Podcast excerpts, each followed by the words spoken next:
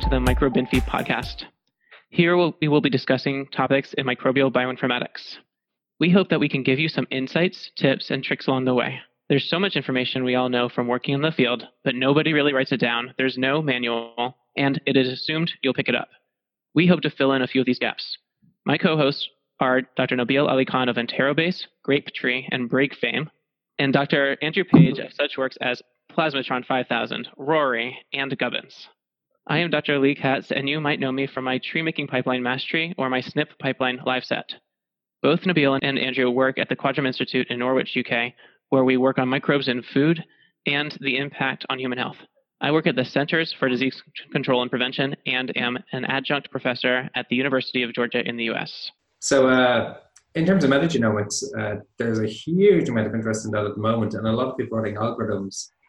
In particular, um, I just want to first of all say that if you're doing 16S, like V1, V2, or V4, this kind of thing, you're probably doing pretty poor science. There's very few use cases these days uh, in you know proper international world leading science where 16s will actually give you something useful you've got to be doing you know long read sequencing uh, metagenomic sequencing or something really interesting with a say short read metagenomics say creating mags or something like that metagenomic assemblies so yeah 16s is dead please do not do any more tools for it um, although it is quite an important little uh, little little sequence.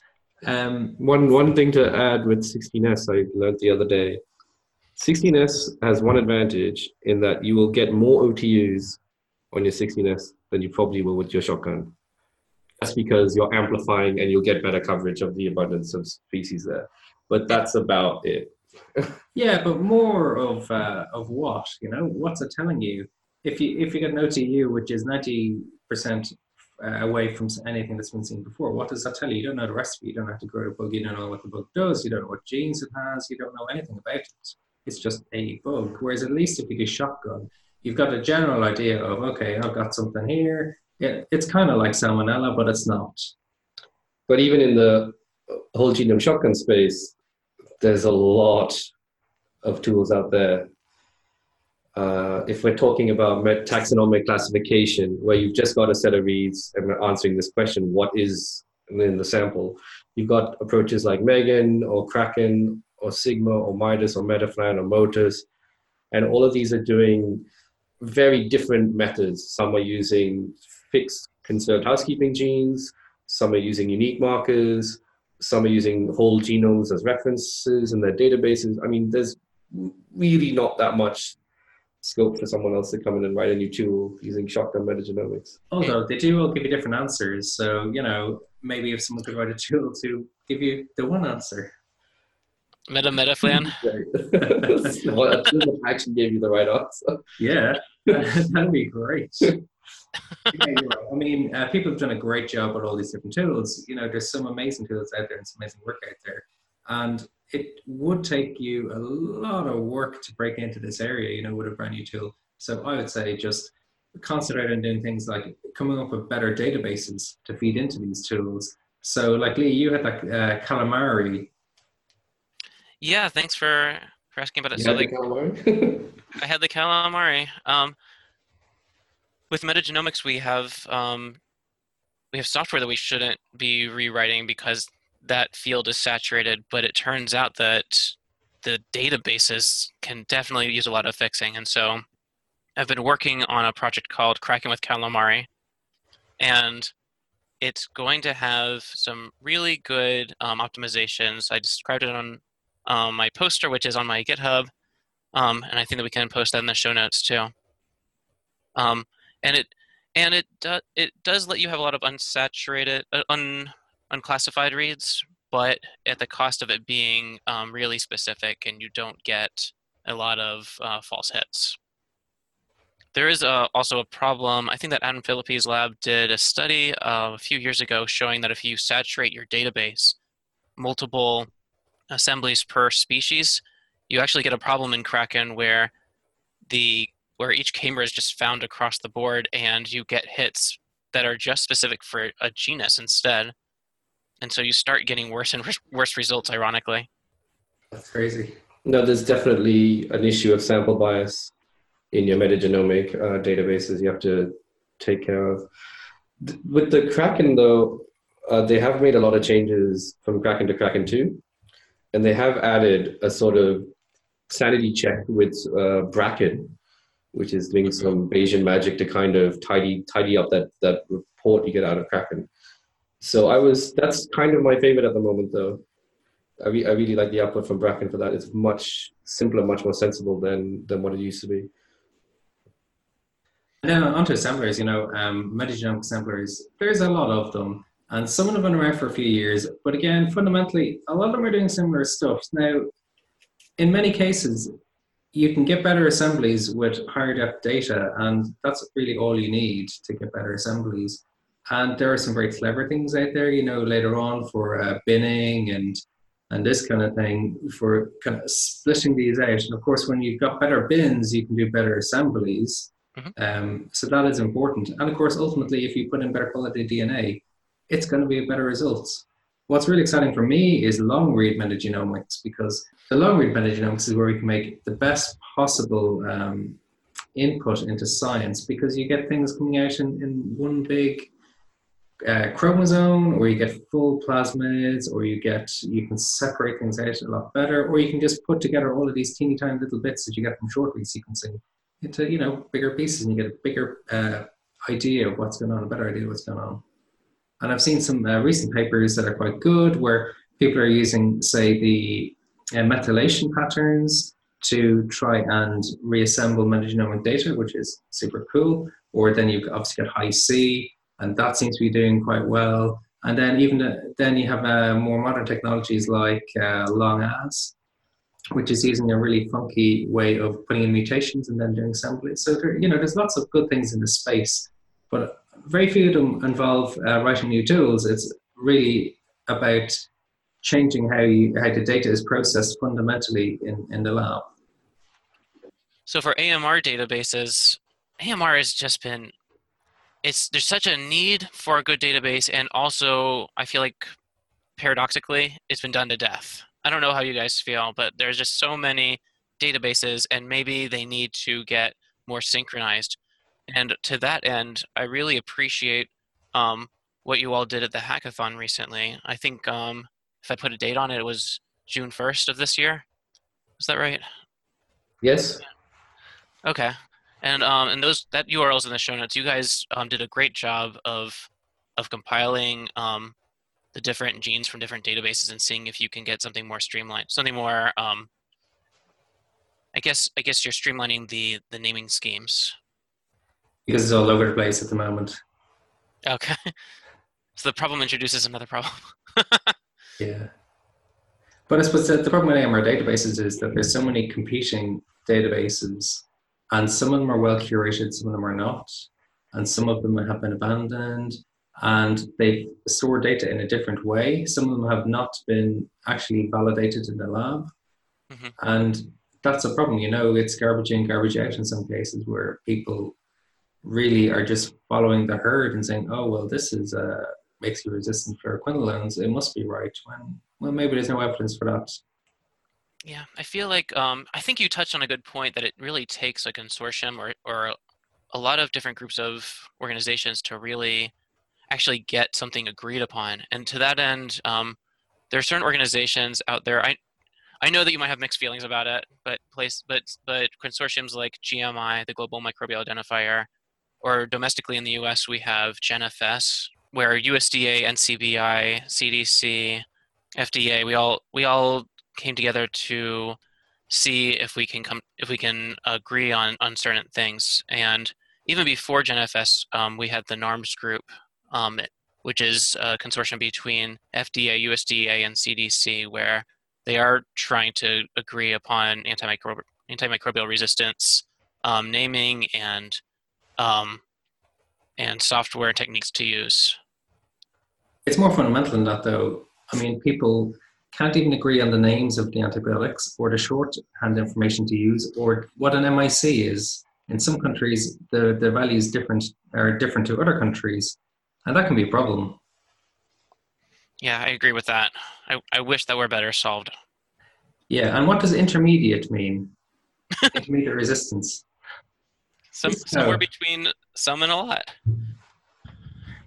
Yeah, it, it's definitely a major problem that hasn't been solved, even though there's a huge amount of money available internationally for AMR. It's just one of these black holes. No, no one has taken the lead, it seems, to actually solve it once and for all internationally at a, a global scale, because ultimately it is a global problem. But uh, in terms of actually synchronizing and getting some consensus on AMR definitions, there is a push.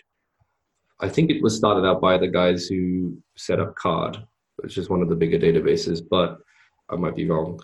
But this is one consortium that's just trying to do part of what we're talking about. And I think that's the best way in the future of actually getting some consensus. Now, this is a group that's involving NCBI, uh, Public Health Agency Canada, the guys doing ResFinder, um, and, and quite a few other databases. And they're trying to find some consensus over, over the AMR definitions. But regardless of whether that succeeds or not, there definitely doesn't need to be another group coming up with a rival set of databases. I would strongly recommend anybody who's interested in this space to try and actually contribute to an existing repository or help curate an existing repository. And there's a lot of tools as well out there. You know, you've got tools working from uh, assemblies like your Abricate, and then you've tools working from raw reads like uh, Ariba and so on. So there's like a million one different tools doing pretty much identical things. Well, some of them actually don't do as much. Some tools don't find point mutations, which cause antibiotic resistance, like gyrA, um, and others, you know, just do a quick scan for genes. And if you've got 90% of an antibiotic resistance gene, is that really antibiotic resistant or not? I mean, I would say maybe, but who's who's to know? Well, because most of these may not have been tested empirically, we don't necessarily know. Yeah. So Lee, what about yourself? You know, in a public health context, what would you say is antibiotic resistance if you're looking at the genome level? Oh my gosh.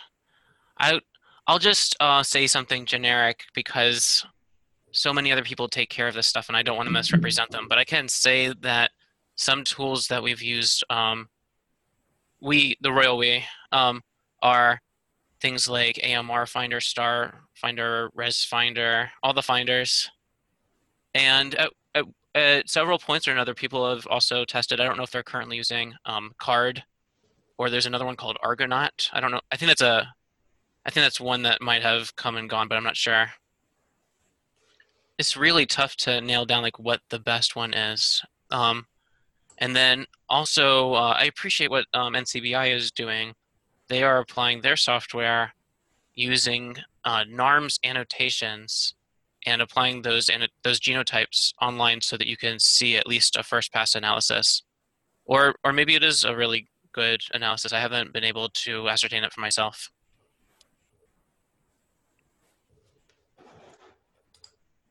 Cool.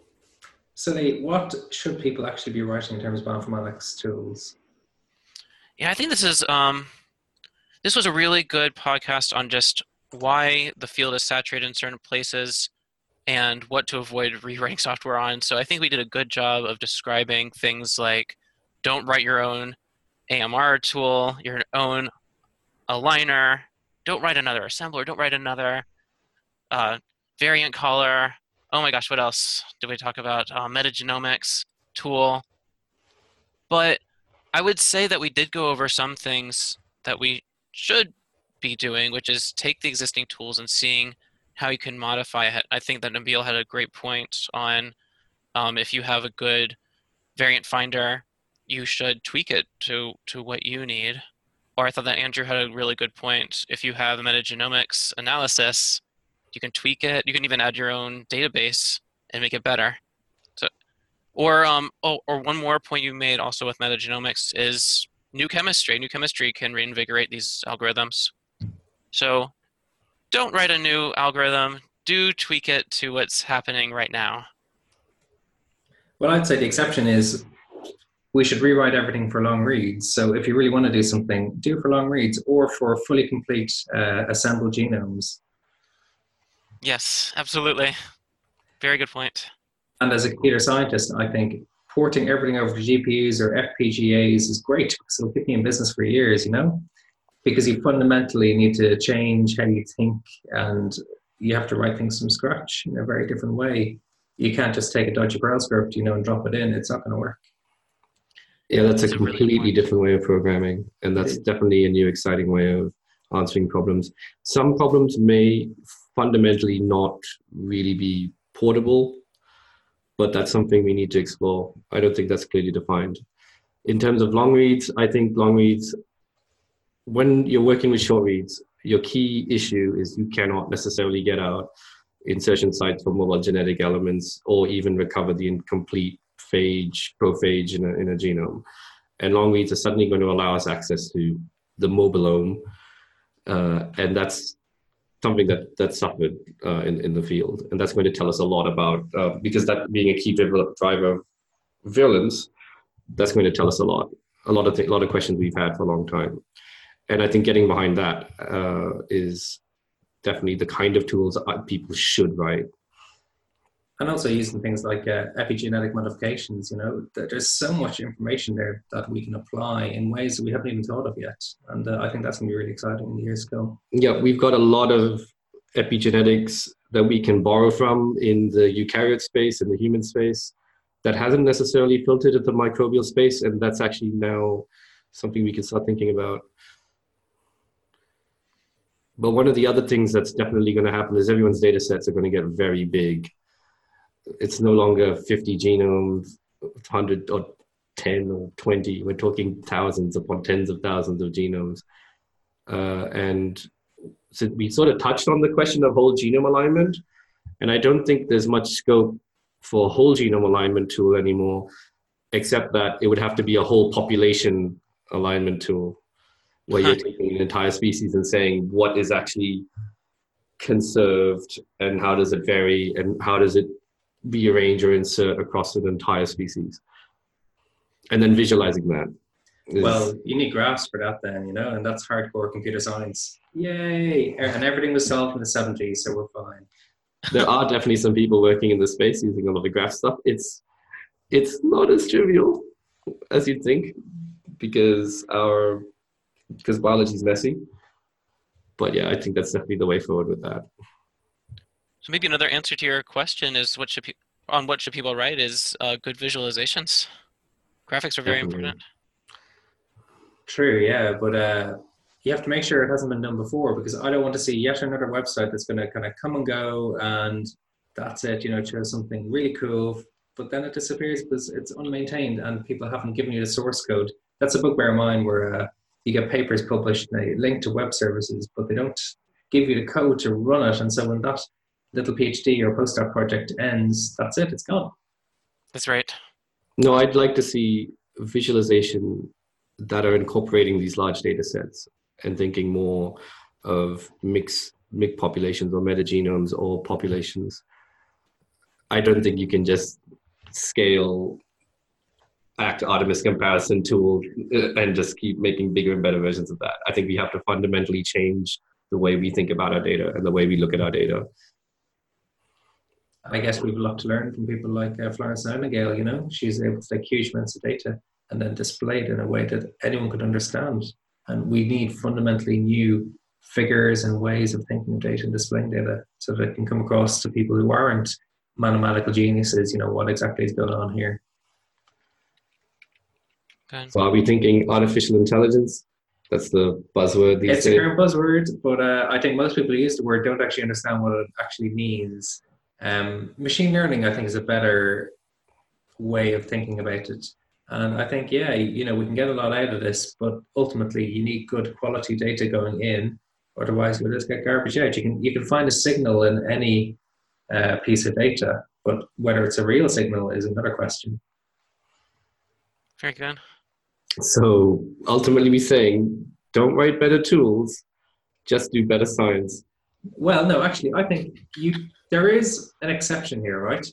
If you if there are lots of tools out there and you write a tool which is easy to install and well documented and easy to maintain, then I think people will use that, you know. versus some of these tools where you have to change, you know, a, line 52 in, in, a make file, or where you have to go through 20 different uh, documents to figure out, if there is any documents, to figure out what's going on, and then install particular dependencies that are out of date. So, you know, if something is trivial to install through Conda or through Docker, then I think you're, you're onto a winner there.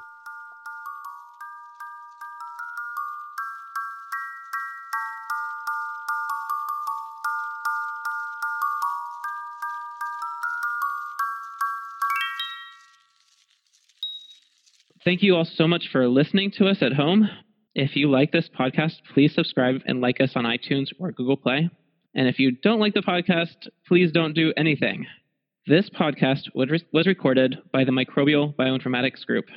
The opinions expressed here are our own and do not necessarily reflect the views of CDC or the Quadram Institute.